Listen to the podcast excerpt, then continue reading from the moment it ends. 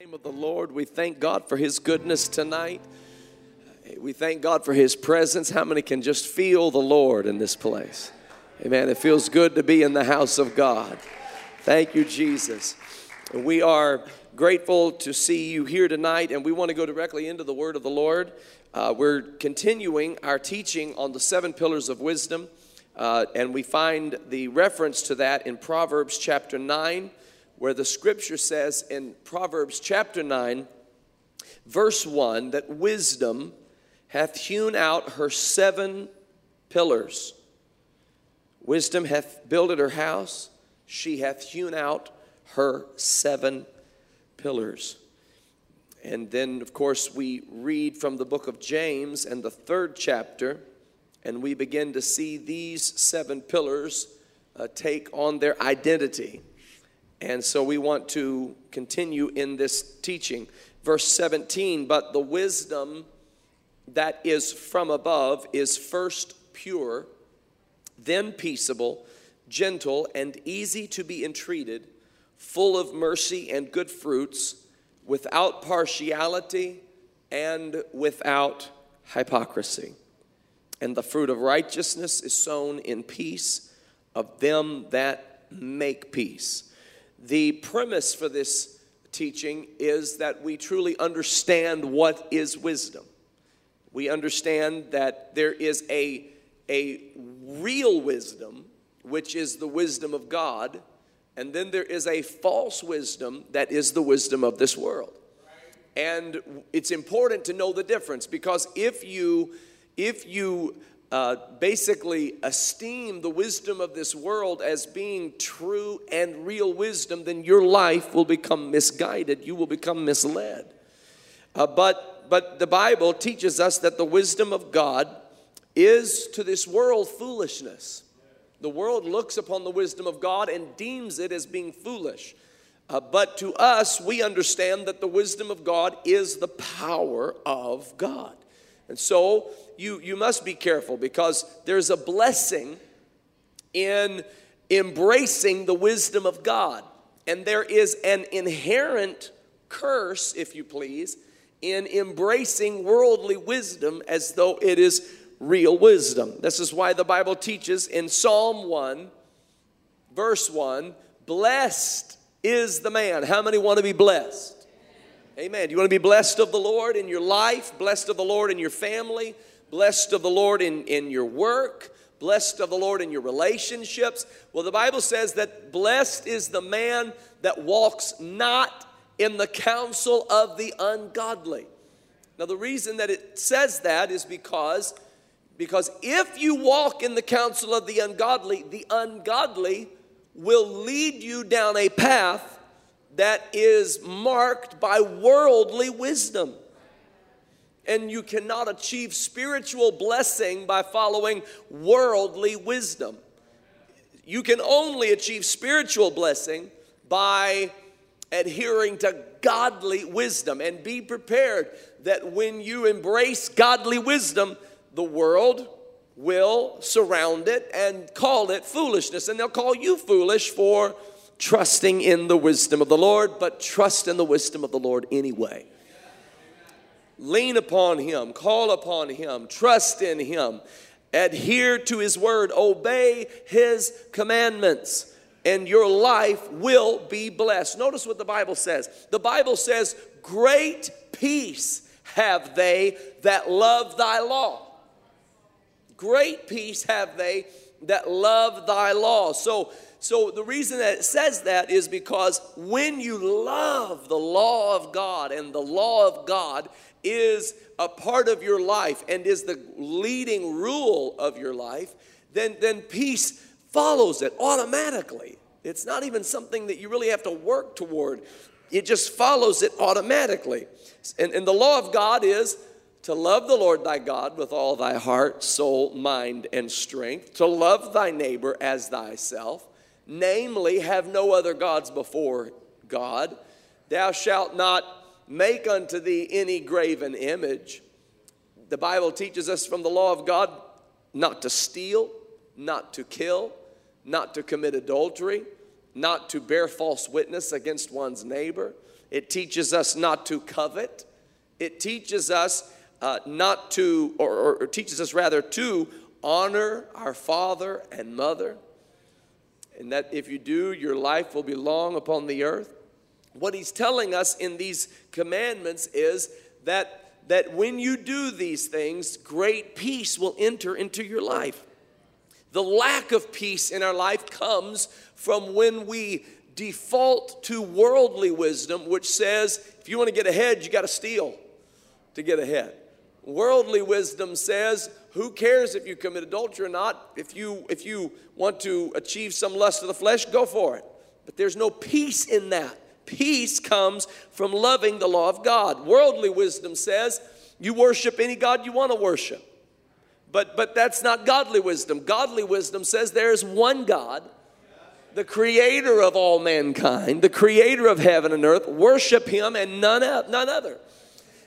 You will have great peace in your life if you truly follow and love the commandments of the Lord. This is the wisdom of God. James 3 and 17 says, The wisdom that is from above is first pure. Before it is anything else, it has to be pure. Now, It's going to be a lot of things. Wisdom, see, these are seven pillars of wisdom. So, so we're building a house. We're by understanding this, we're building a, a, a house for the Lord in our life.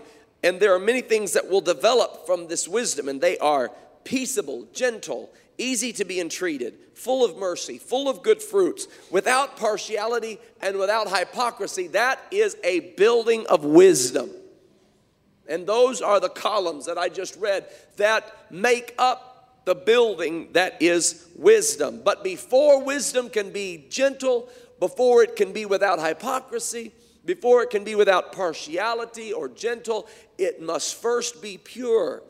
And so we must understand that the wisdom of God is first pure. And, and the Bible teaches us that Jesus Christ is the wisdom of God the wisdom of God is clearly demonstrated in the life, the death, the burial, and the resurrection of Jesus Christ.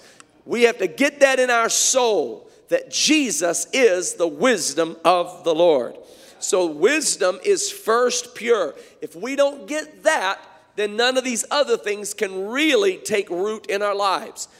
Jesus is the wisdom of God, and we must accept Him and embrace Him and worship Him as the purity of God's wisdom in the earth.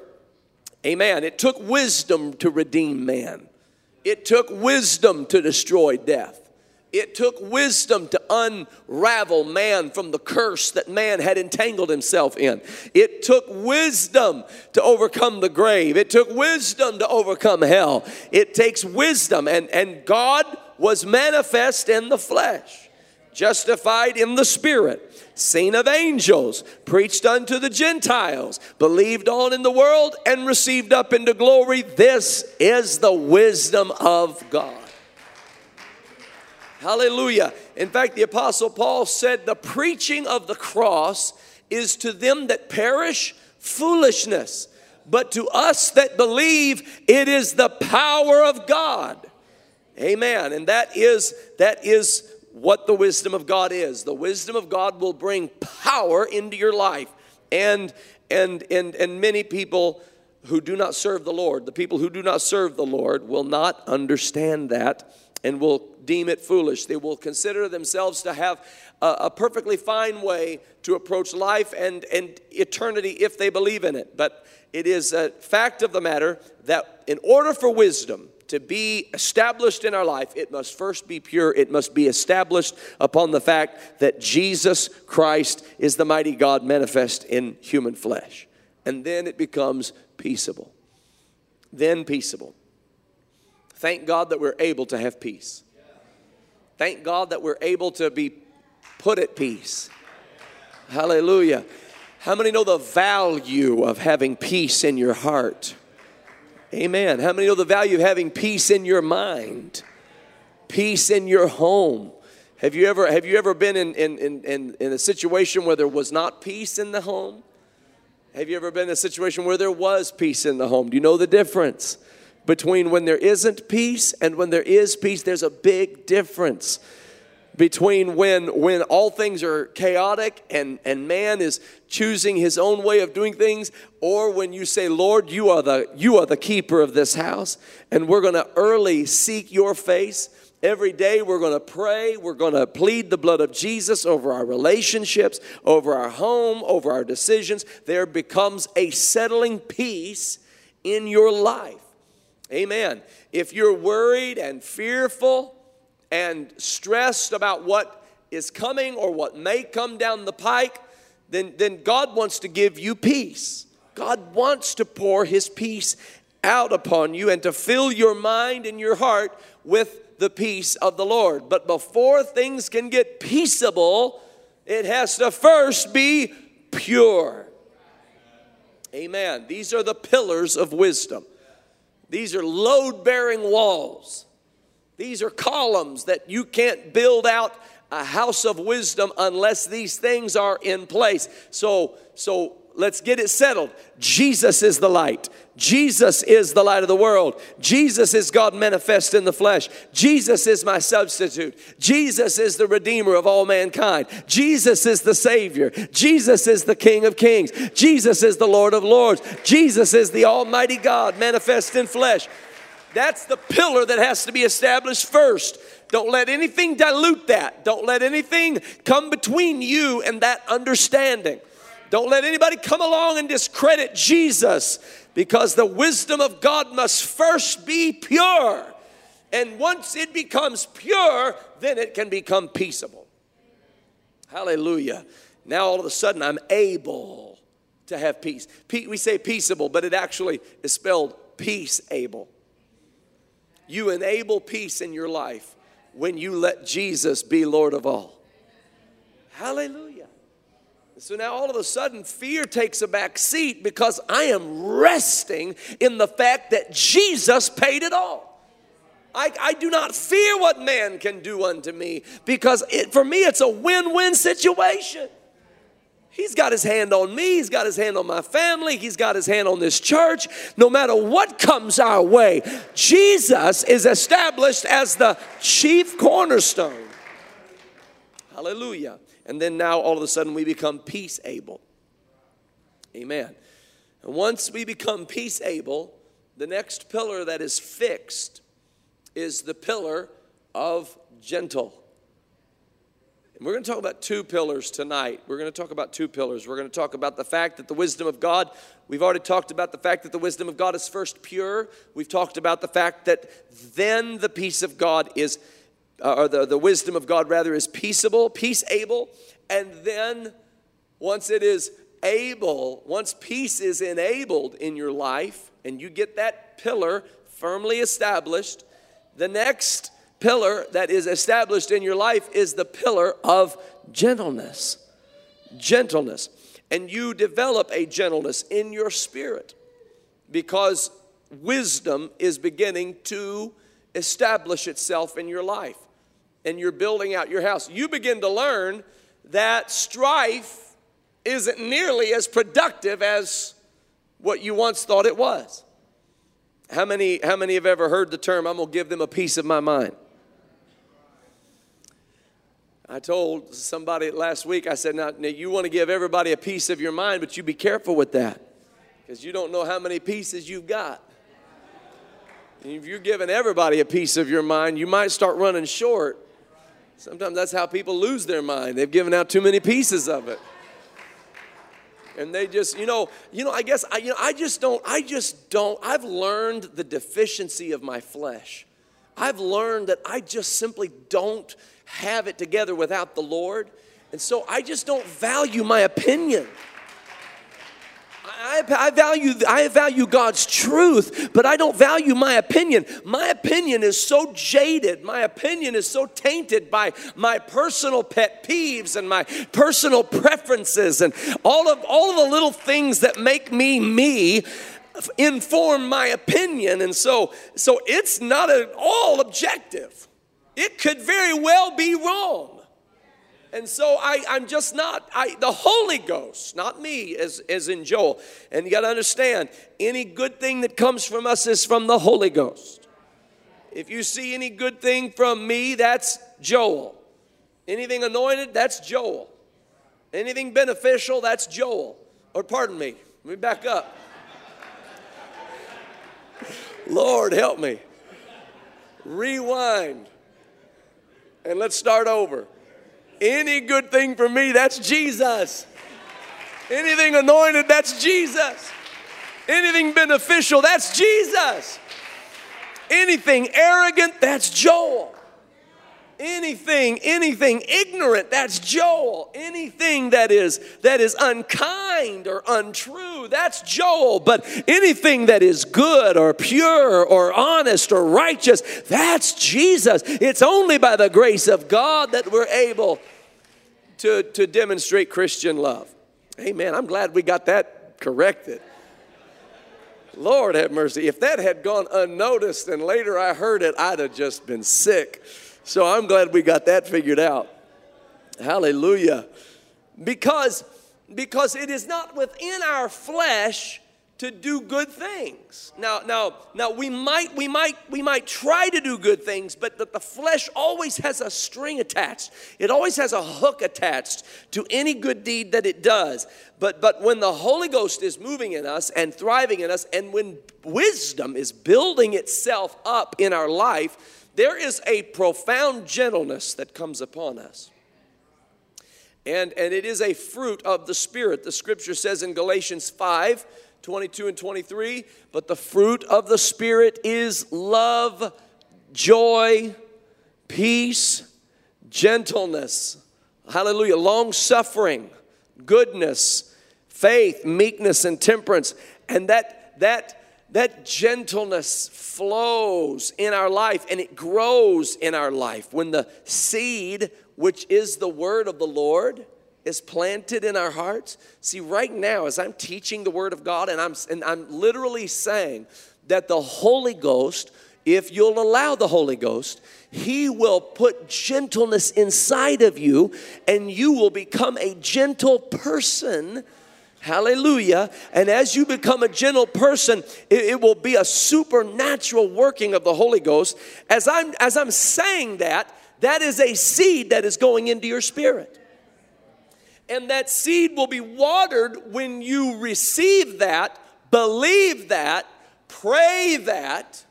Don't just come to church, hear the word, and, and, and then go home. The Bible says don't just be a hearer, but be a doer of the word. And as you pray over that seed that has been planted in your spirit, the seed will begin to take root and grow in your life. Hallelujah. And you will become a gentleman and a gentlewoman. You will become gentle with the people that you interact with. And I'm going to tell you that the people of our world are desperate for gentle people. Now, let me take you back to the fact that gentleness is a fruit of the Spirit. Gentleness is a fruit of the Spirit. If you've heard me teach on the fruit of the Spirit, you know that that, that it's one of my favorite topics. I believe that it is, I believe that it is one of the most important topics of the scriptures. The gentleness, love, peace, joy, goodness, long suffering, meekness, faith, temperance, all of that that comes from the fruit of the Spirit, that are fruit of the Spirit, there's a reason why it grows in our life. There's a reason why it is expected to grow. Did you know that Jesus said that if, if there's a branch in him that bears not fruit, that it will be taken away and cast into the fire? And then the scripture says that if a branch does bear fruit, that the Father will begin to purge that branch so that that branch can bring forth more fruit. He will purge the branch so that it can bring forth more fruit. This is many times why we say things like, why, like, you know, I'm, i try to do good. I thought I had a good relationship with God. I, I love the Lord. And then all of a sudden I've got this trial that I'm going through and I don't understand that. It's because you are being purged and there is fruit that is coming from you that will come from you that hasn't come from you already. Or more of that fruit needs to come. More love more peace more gentleness. And every trial that we go through develops more fruit of the spirit from us. Why is it important that there be fruit to flow from the children of god? This is why. Why does he ask us to be fruitful? Why does he command us to be fruitful? Require us to be fruitful. Here's why. Because we are to feed the hungry and the hungry are fed with the fruit of the Spirit that flows from us. Did you know your world is starving, starving for spiritual fruit? They're desperate for spiritual fruit. And you know, you know, you are too. You walk into a place of business and and and and you find somebody who is a believer somebody who has a, a, Christian grace growing in them, doesn't it make the whole transaction better? Hallelujah. And, and if you are a believer, be a believer. Don't be one of those. Don't tell folks you're a believer if you're not going to act like a believer. Hallelujah. Don't be, don't be, don't be treating your server at your restaurant badly and then leave them a Tree of Life Church business card. Don't do that. Lord have mercy. If you're gonna if you're gonna profess Jesus, show Jesus, demonstrate Jesus, live Jesus. It is important to do so. And you know what? It's more important to be a good Christian than to be a satisfied customer. I need to say that one more time. It is more important to be a good Christian than it is to be a satisfied customer. So if they didn't bring you enough mustard, too bad. Ask for more, but be polite about it. You don't have to make them feel like they're a bad person because they didn't bring you enough or your soup is too cold or whatever. You, you, you need to demonstrate the love of Jesus Christ and show gentleness and let them when they're having a tough day and when they're not when they're not getting your order right and things aren't going well and that's not just a server at a table but but in any transaction that you have and you begin to sense something's awry something's not right then, then that's when gentleness needs to kick in. That's not when you default to the old man. Well bless god i can go down the street and get better service than this. Yeah you could but they need jesus right now so, so show the love of the Lord and, and show them what a gentle Christian uh, looks like. The Bible teaches us these things. I want to uh, read to you some uh, passages of Scripture. What do you do when somebody comes at you and they've had a bad day and you're their, you're their kind of sounding board and, and they, they're coming after you and show you anger, show you indign- indignation? The scripture says, a soft answer, Proverbs 15 and 1, turneth away wrath, but grievous words stir up anger. So if you want to make the situation worse, then you go ahead and, and, and, and provide grievous words. It'll stir that anger up. They'll become angry, and you'll become angrier and, and things begin to escalate. Kind of like this rainstorm's happening right now. Things begin to, to just get worse. They just begin to escalate when you start throwing fuel on the fire. See, those are old, those are terms we use. Well, they just added fuel to the fire. They're adding fuel to the fire when they use grievous words. It stirs up anger. Things are escalating when they use grievous words. It stirs up anger. But watch what happens when somebody comes at you and they are filled with wrath. And, and this is why we got to keep on praying and stay prayed up. If you've gone three days without praying and then somebody comes at you, then you're not likely to be in the best position to respond as a good Christian. Because the carnal mind is enmity against God and you've developed carnality. And, and, and so, so be prayed up, be prayed through, be right with God. Amen. And let wisdom build your house. And when somebody comes at you with wrath, instead of responding with grievous words and causing the circumstance to escalate, respond with a soft answer. And there is a scriptural principle that says that the soft answer turns away wrath. It will, it will begin to, it will begin to reduce their wrath and it will begin to reduce your wrath. See, because something will rise up in you. Somebody comes at you unwarranted. Somebody comes after you or comes at you in a way that you don't deserve. There'll be like a rage to rise up in you and, and this feeling of, how dare you talk to me like that? And you'll respond in a way that's just going to ratchet it up just another level and another level.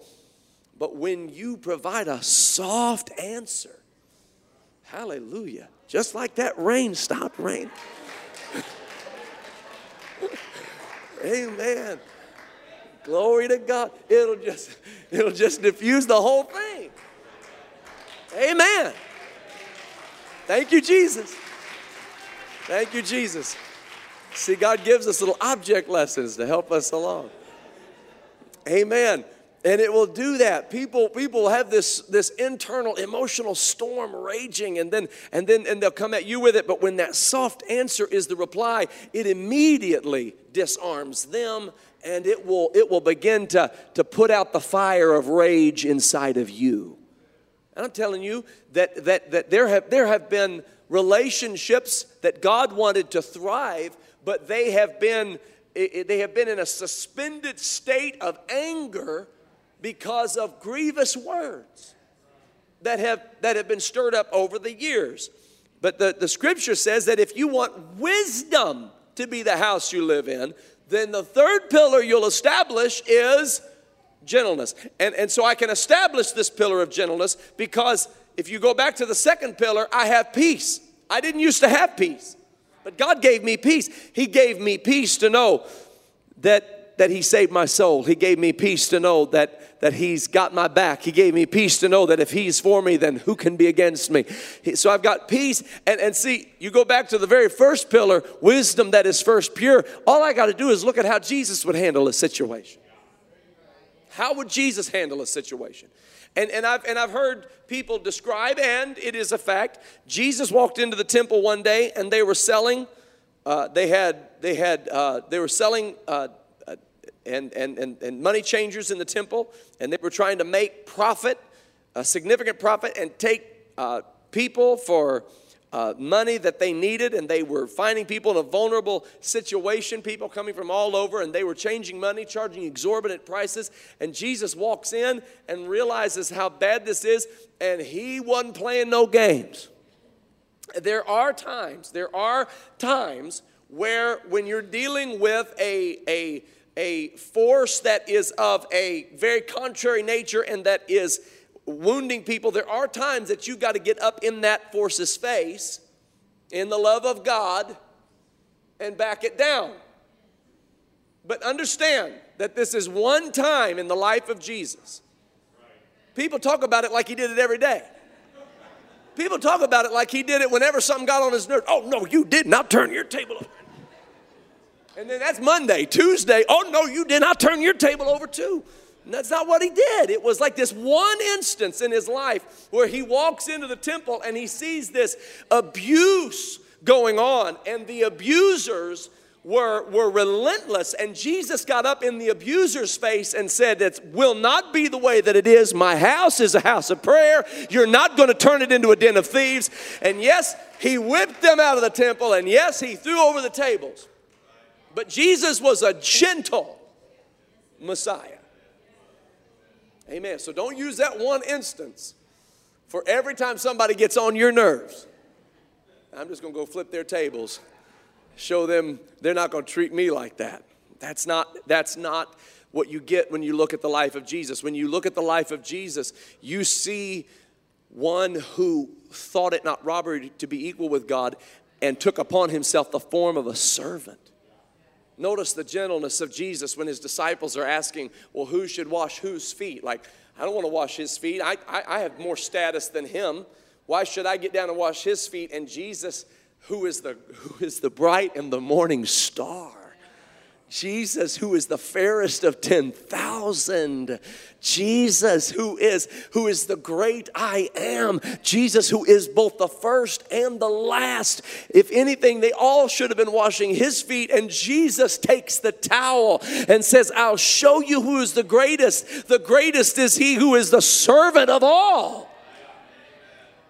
And we and we ridicule servanthood. Let me give you an example. Let me give you an example of, of how the wisdom of God is contrary to the wisdom of this world. In the wisdom of this world, everybody is telling us in the wisdom of this world that we need to get out of servant status and move beyond servant status into boss status. And that's not the wisdom of God. The wisdom of God is be a servant to all, no matter your status regardless of what position you may have been promoted to. And you might have boss qualities and, and leadership qualities that, that require you to be in a position where you have those under you. But you understand that you are even a servant to those who look to you for leadership. So, so God, we even look at the life of Jesus and say, oh, Jesus was a servant on earth so that he could be the king forever. Three and a half years of servanthood and king of all kings for eternity. That's not a bad gig. It's not how it works. He's still a servant. He never stopped being a servant. And if you don't believe that he's a servant, call on him. Call on him right now. And he'll come to you and say, What did you need? And he'll serve you. He'll give you joy. He'll give you peace. He'll give you love. He'll give you hope. Hallelujah. We are all to be servants. Nothing is to be beneath us to do for the kingdom of God, to do for someone and to show them the love of God. We are all to be servants. And, and, and wisdom says if you want a house of wisdom, then this third pillar will be will be gentleness. Somebody said, You don't know if you have a servant's heart until someone treats you like one.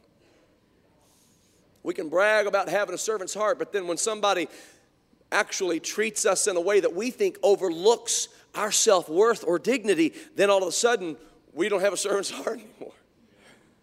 But the fact of the matter is, we're all to be servants. You, you know, you, you, we, we have to keep it lodged in the forefront of our mind that we don't deserve to be saved. We, we, it, needs to, it needs to remain ever with us that we don't deserve to be alive right now. It needs to be present in our thinking that it is by the mercy of our God that we're even standing here with wholeness of mind and body. That strips me of all this entitlement junk that I have in my spirit where I expect a bunch of people to treat me a certain way. No, sir, no, ma'am. That's a temptation of the enemy. I don't expect it. I, I, I, thank God that I'm even alive and able to breathe. And so, uh, with my breath, I will praise His name and I'll love His people. Hallelujah. And so, the gentleness of God becomes, it becomes us. It becomes us. Notice what the scripture says in the book of Second Timothy, chapter 2 and verse 24. 2 Timothy chapter 2 and verse 24. This, is, of course, is a letter from the Apostle Paul to a young man that he was a son in the gospel to him. He had a lot of confidence in him, and he gave him such good uh, counsel and direction. Uh, we'll begin at verse 22. Flee also youthful lusts, but follow righteousness, faith, charity, peace with them that call on the Lord out of a pure heart. But foolish, hear this, but foolish and unlearned questions avoid. Man, we would do well to remember that in 2018. We've got so many, we've got, there's so much strife that comes from everybody having to have an opinion on every little thing that develops. And church, don't get caught up in it. That's what Paul was telling him. He was saying, listen, Timothy, avoid foolish and unlearned questions. And he said, knowing that they do gender strifes. They gender strifes. Be careful, be careful the Twitter battles you get into. be careful the, the, the Facebook fallout where I've got to be, I've got to be, uh, I've got to be right on this. You know what? You can you can see a post and, and see the foolishness and unlearned nature of it. And Paul told Timothy, avoid it. It genders strife. Just don't even don't even give it the time of your day. And the servant, here it is, there's that word. The servant of the Lord. Everybody say that's me the servant of the Lord. Now, the Apostle Paul was telling Timothy this because Timothy was a pastor. He was a, he was a preacher, a minister of the word of the Lord in the, in the early church, if you please. And, and so he was calling him the servant of the Lord. We're all servants of the Lord, but it is especially important that the, that the preaching ministry demonstrate that servanthood and that service so as to lead by example. And so, so he says to him, The servant of the Lord must not strive. Now, that word strive is one we don't run from, is it? It's, we, we actually use it in a positive context. I'm striving for whatever, striving. But we don't like it in the word when we use it as strife. And there is strife in striving. And so we need to avoid strife. So he says, the servant of the Lord must not strive, but be gentle unto all men, apt to teach, and patient. In meekness, instructing those that oppose themselves. How many have ever dealt with somebody who opposes themselves? And you're frustrated because you just want to just grab them by their lapels and say, Don't you get it? You're working against yourself you're creating worse problems for you. You just kind of want to, in the, in the love of God, smack them around. It's kind of hard to smack folks around in the love of God, just be honest with you. So, so you're just like, oh, what is your problem? You're opposing yourself. And Paul said you're going to find those who oppose themselves. But, but the way you deal with them is to instruct them in meekness. If God will, here's a big word, peradventure, which simply means may. If God may give them repentance to the acknowledging of the truth. Every interaction I have with anybody, I have that interaction, and the premise of that interaction is I want their soul to be saved. I want their soul to be saved. So, no, I'm sorry, I'm not going to get into a hotly contested debate over who is the greatest basketball player of all time. Sorry, we're not going to go down to the mat. I'm not dying on that hill. I'm not going to start calling members of their family names because they don't agree with me as to who the greatest basketball player of all time is. And, and, and, and even more serious discussions than that. I am a preacher of the gospel. I am here to convert people to Jesus Christ, not to my preference on certain issues.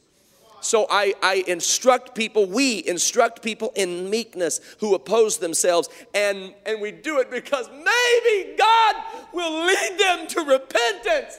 And I don't want, when they come to repentance, to have to climb over my bad attitude,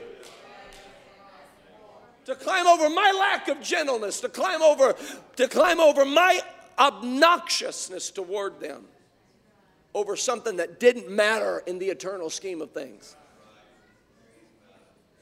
Hallelujah. I want, I want them to come to Jesus. And notice what happens if you'll do this. Paul is saying there's hope for this, verse 26, and that they may recover themselves out of the snare of the devil who are taken captive by him at his will. When you're dealing, Paul is saying, even the toughest cases that are opposing themselves the toughest cases where they, they can't win for losing, the toughest cases where they get themselves into their own problems and they mess things up for themselves, and you're so frustrated you just want to pull your hair out. And, and Paul said, But there's hope. Don't, don't, don't, don't get into foolish and unlearned questions with them. In meekness, instruct them that impose themselves, and be apt to teach and be patient. And the servant of the Lord must not strive because they might repent and acknowledge the truth. and be delivered from the snare of the devil. And going to tell you, that is so much more important than them acknowledging that you were right on that little scuffle you had about whatever. So much more important. Keep things in place. Keep wisdom pure. That's the wisdom is first pure. And if this discussion I'm having with them isn't isn't centered around the wisdom of God is first pure and then peaceable and then gentle. Hallelujah. Praise the name of the Lord. Titus chapter 3, he continues. Titus was another young preacher that he helped, uh, the Apostle Paul helped. T- Titus chapter 3 and, uh, and verse number 1 put them in mind. He's telling you how to teach God's people to be subject to principalities and powers, to obey magistrates, to be ready to every good work. He, he's, he's not talking about spiritual principalities and powers, he's talking about be a good citizen, follow law, obey law, don't be a bad citizen. Don't, don't, be, don't be somebody who praises God on Sunday and then, and then breaks laws on Monday and, and, and, and doesn't respect authority on Tuesday. But, but obey magistrates, be ready to every good work. Be ready to every good work. Speak evil of no man. To be no brawlers, but gentle, showing all meekness unto all men. For we ourselves also were sometimes foolish. We were one time disobedient. One time we were deceived. We were serving diverse lusts and pleasures. We were living in malice and envy, hateful and hating one another. But after that, the kindness and love of God, our Savior, toward man appeared, not by works of righteousness which we have done, but according to His mercy. He saved us by the washing of regeneration and renewing of the Holy Ghost, which He shed upon us abundantly through Jesus Christ, our Savior. That being justified by His grace, we should be made heirs according to the hope of eternal life. He is saying, he is saying, you, you teach, teach the people that, that, that they need to be, they need to not be brawlers, but to be gentle. And, and, and don't fight every battle and don't die on every hill. But, but, but remember, as you're dealing with difficult people, remember that we ourselves were sometimes foolish. That before the kindness and love of God appeared, we were deceitful and disobedient. You know, one of the worst things uh, that can happen to a Christian is for them to, to actually believe the lie that they don't really need all that much mercy. We, get, we can do that to ourselves. We can, we can think, well, some folks need a lot of mercy. I don't need a whole lot because I'm pretty good. I mean, I'm glad he died and shed his blood for my sins and all, but I mean, I probably could have he didn't have to shed quite as much for me as he did for some others. And, and folks, if that's how you think, you are way, way out of bounds. I'm telling you, we need every drop of the blood of Jesus to save our soul. I, I don't, it doesn't matter how good you think you've been, you desperately need the mercy of God every morning, every noonday, every evening. When you sleep through the night, you need the mercy and the love and the kindness and the grace of God, and you should be grateful for it and thankful for it. And it, it, it praise to Him for that love and mercy should flow off of your lips regularly. It should be something that wells up within you like a, a fountain that springs up into everlasting life. Hallelujah. And so, so he said, You remember, as you're dealing with difficult people, you remember you were one time foolish, disobedient, deceitful.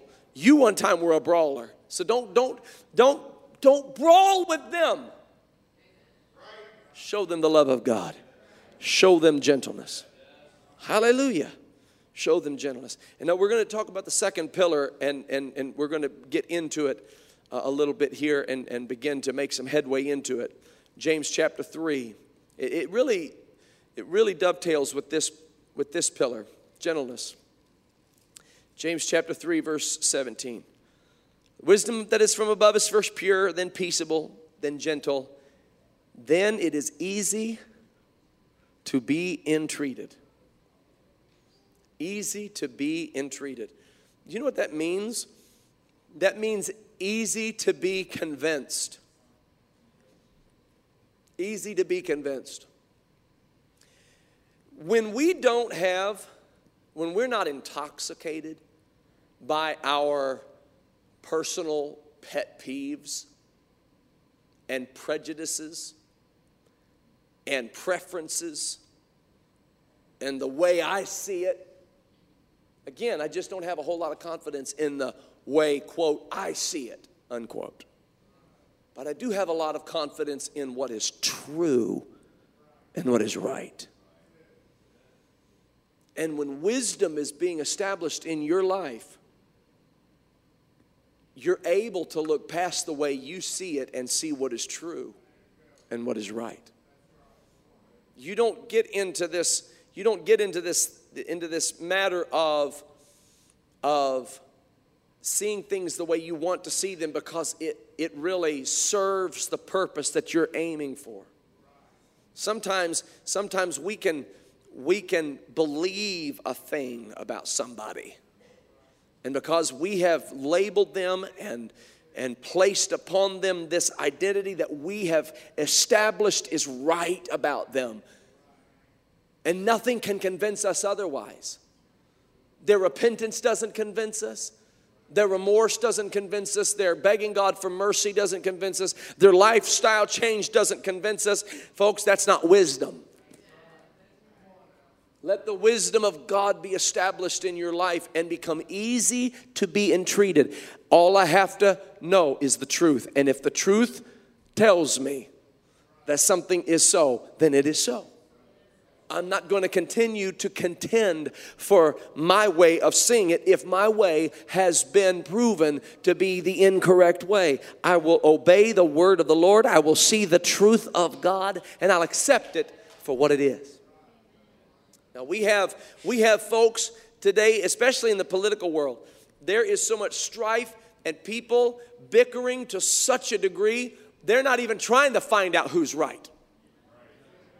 They don't enter into any one of those discussions trying to find the truth. They come armed with what they want to bring to the table and they sit down at the table and and then somebody sounds the alarm and the fighting begins.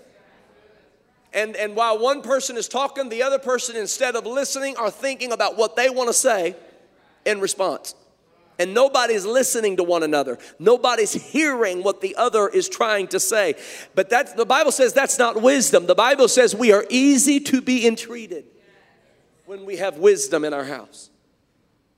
So you can even in a marriage, in a marriage you can you can become so convinced that you're right and they're wrong and yeah, I'll talk about it. Let's talk about it. Let's get to the bottom of it. You're no more interested in getting to the bottom of nothing. You just want to prove how right you are and how wrong they are. And if they will ever just say, You're right, I'm wrong, and mean it, well, then that was a successful conversation. That's not how it works. In wisdom, we are easy to be entreated. In wisdom, we listen and hear what a person is saying. And, and, and it's not, and they're not, then, then when they know they're listen, they're being heard and they're being listened to, they don't feel the pressure to spout it out in sound bites and, and throw out the one-liners and, and, and try to get to the nerve real quick because they know they've got like a 10 second window if they're lucky. And they better get it all out and get it said good because they're going to be interrupted by the non listener who's not listening, they are trying to think of what they're going to say next. Trying to think of what insult would really, which relative I can tell them they're acting like that would really, really let them know. You're just like you're, and you fill in the blank. But, but that's not wisdom. That genders strife. Wisdom is easy to be entreated. Wisdom sits down and says, "Okay, I really want to know the truth. I really want to I really want peace in our relationship." And what we find out when we listen, many times we find out that that we really all want the same thing. Now, there, there may be differences on how we arrive there, but, but in the end, we all want peace. And we all want harmony. And, they all, and we all want hope. and, everybody wants salvation. They might disagree on, on what salvation is, but they, everybody really wants to be saved. And so when you, when you take time to listen and then communicate, and there's this, this genuine back and forth of communication, that's wisdom. And if you can allow that to be established in your life, your, your life is going to get healthier instantly. It, your blood pressure will lower. Amen. Your blood pressure will lower. Your relationship will improve. Trust will improve between you and, and it may be your spouse, it may be your child, it may be your coworker, it, it may be whoever it may be the person sitting on the row down from you. But but but whoever it is, when you get into that into that that ease of being entreated, that's somebody I can talk to who listens, who, who hears what I'm saying, and they have and they have laid down their guard and they've laid down their defense and they haven't prejudged me. Oh, I know where they're coming from. I can see them coming from a mile away. You know, if we didn't, if we didn't see everybody coming from a mile away, why are you looking at them anyway? You're supposed to be looking at Jesus. If you're looking at Jesus, you can't see them coming from a mile away. But you got your eyes off of Jesus and you're looking around at everybody else. But but if you'll just if you'll just let that ease of being entreated, it's coupled with gentleness. But these, these pillars are important in your life. And if you let them be established, by the time we get done with this, you're going to have wisdom.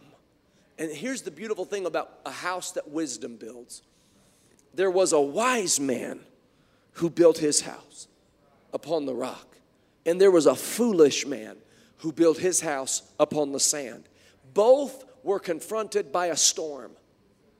The house of the foolish man crumbled under the pressure because the foundation was established upon sand. But the house of the wise man stood up under the pressure of the storm because it was built upon the rock. That's the difference between a house that wisdom of God builds and a house that the wisdom of this world builds. Amen.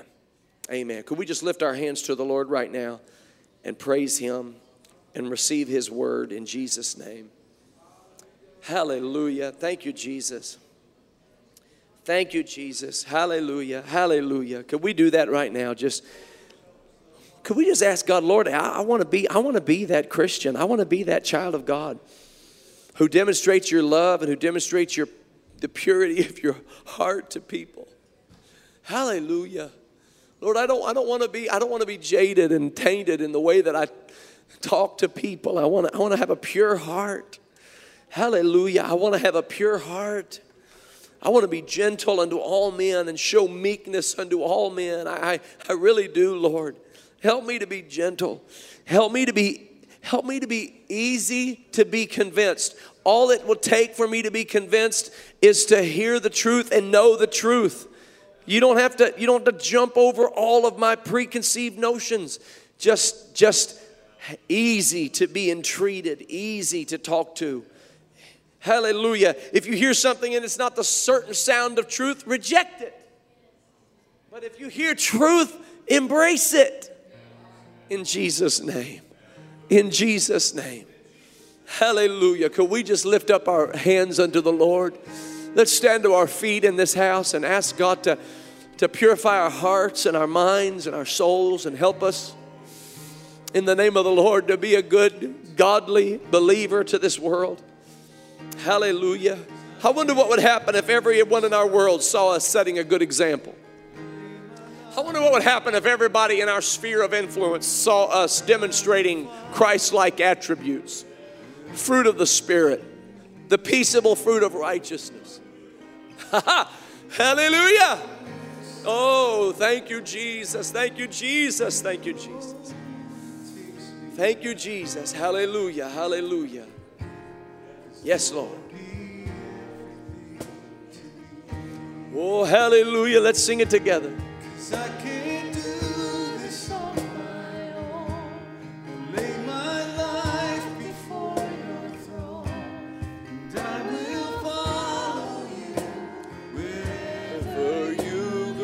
Hallelujah, hallelujah, hallelujah.